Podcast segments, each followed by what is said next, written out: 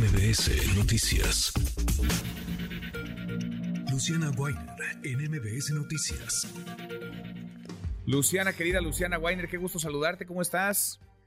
Hola Manuel querido, el gusto es todo mío. Bien, ¿y tú? Bien, muy bien. ¿Qué tema es el que nos traes votar estando en prisión eh, preventiva? Porque hay un montón de gente en nuestro país que está tras las rejas, vive tras las rejas, pero no tienen sentencia, es decir, no han sido encontrados eh, culpables. Está su proceso en curso, Luciana. En efecto, el proceso que por cierto a veces tarda meses, pero a veces tarda años. Tenemos muchísimos ejemplos sobre este asunto y en particular hemos visto este fenómeno desde varios ángulos, eh, ahora que se vienen los procesos electorales, que el campo político está en el ojo del huracán. Me parecía interesante revisar cómo se va a aplicar aquí en la Ciudad de México este esta votación en, para las personas en prisión preventiva. Aquí en la capital son siete mil personas más o menos por cifras oficiales que están en esta situación. Como ya decías, no todavía no sabemos si son culpables o son inocentes del delito que se les está acusando y tenían anulados de alguna manera sus derechos político-electorales. Esto se está subsanando, ya hay tres pilotos que se han hecho para estas votaciones, justamente para lo de Coahuila y Estado de México, y ahora para el 2024 es el gran reto, digamos, estas elecciones que van a ser las más grandes de la historia y, ver, digamos, cómo sale, porque además del voto hay otras cosas alrededor que hay que revisar también. Sin duda. ¿Qué va a pasar con ellos? ¿Qué va a pasar con ellas? Escuchamos tu trabajo, Luciana, y seguimos platicando. Claro que sí. Derivado de un juicio ciudadano promovido en Chiapas ante el Tribunal Electoral en 2019, la Sala Superior determinó la obligación de las autoridades electorales para garantizar los derechos políticos electorales de las personas en prisión preventiva.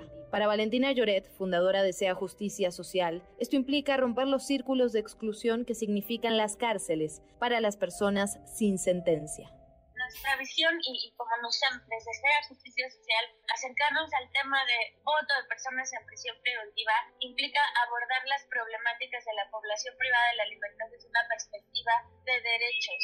El derecho al el voto es un derecho, es incluir a las personas en la democracia, en la ciudadanía, pero en el goce y disfrute también de los derechos humanos. De acuerdo con cifras oficiales, en Ciudad de México hay cerca de 7.000 personas en prisión preventiva.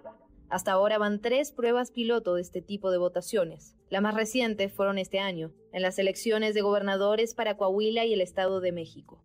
El consejero del Instituto Electoral de la Ciudad de México, Bernardo Valle, explica cómo funciona este mecanismo. Se ha establecido un sistema de voto muy similar a cómo votan las personas en el extranjero de manera postal, eh, donde a cada una de estas personas se le entregará un sobre que contiene las boletas en las que emitirá su voto y a su vez hay una serie de sobres donde el voto lo meterá a estos sobres a efecto de garantizar la secrecía del voto. De esta manera es como se votan por lo general son dos semanas antes del día de la jornada electoral.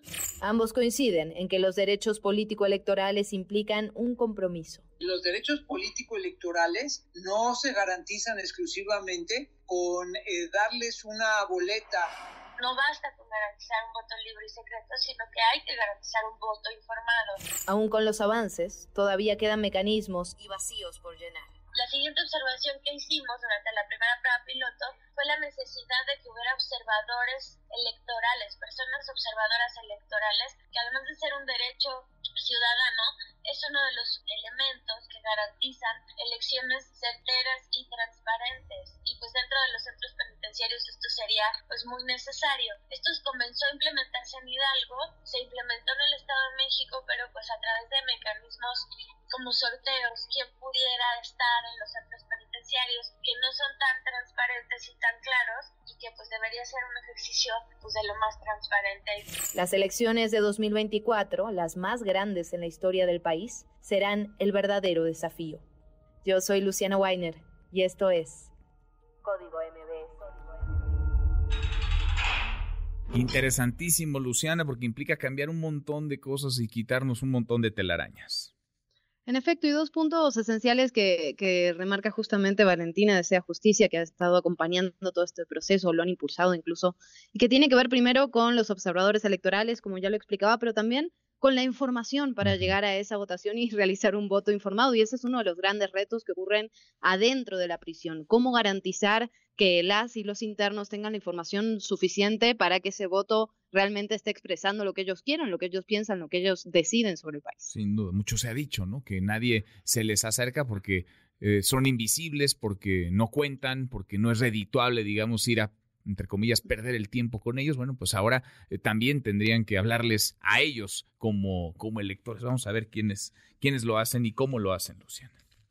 En efecto, y también sobre el sistema de justicia, ¿no? Muchas de esas personas que están en prisión preventiva, ya lo decíamos, que llevan años sin una sentencia, Muchos de ellos fueron encarcelados injustamente o hay irregularidades en su proceso. Entonces, habrá que ver cuál de los candidatos o candidatas tiene alguna propuesta, particularmente con el sistema de justicia, que lo hemos hablado una y mil veces, tiene tantas, digámosle amablemente, áreas de oportunidad en el país. pues sí. Querida Luciana, gracias como siempre.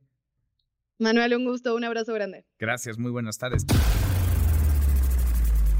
Redes sociales para que siga en contacto: Twitter, Facebook y TikTok. M. López San Martín.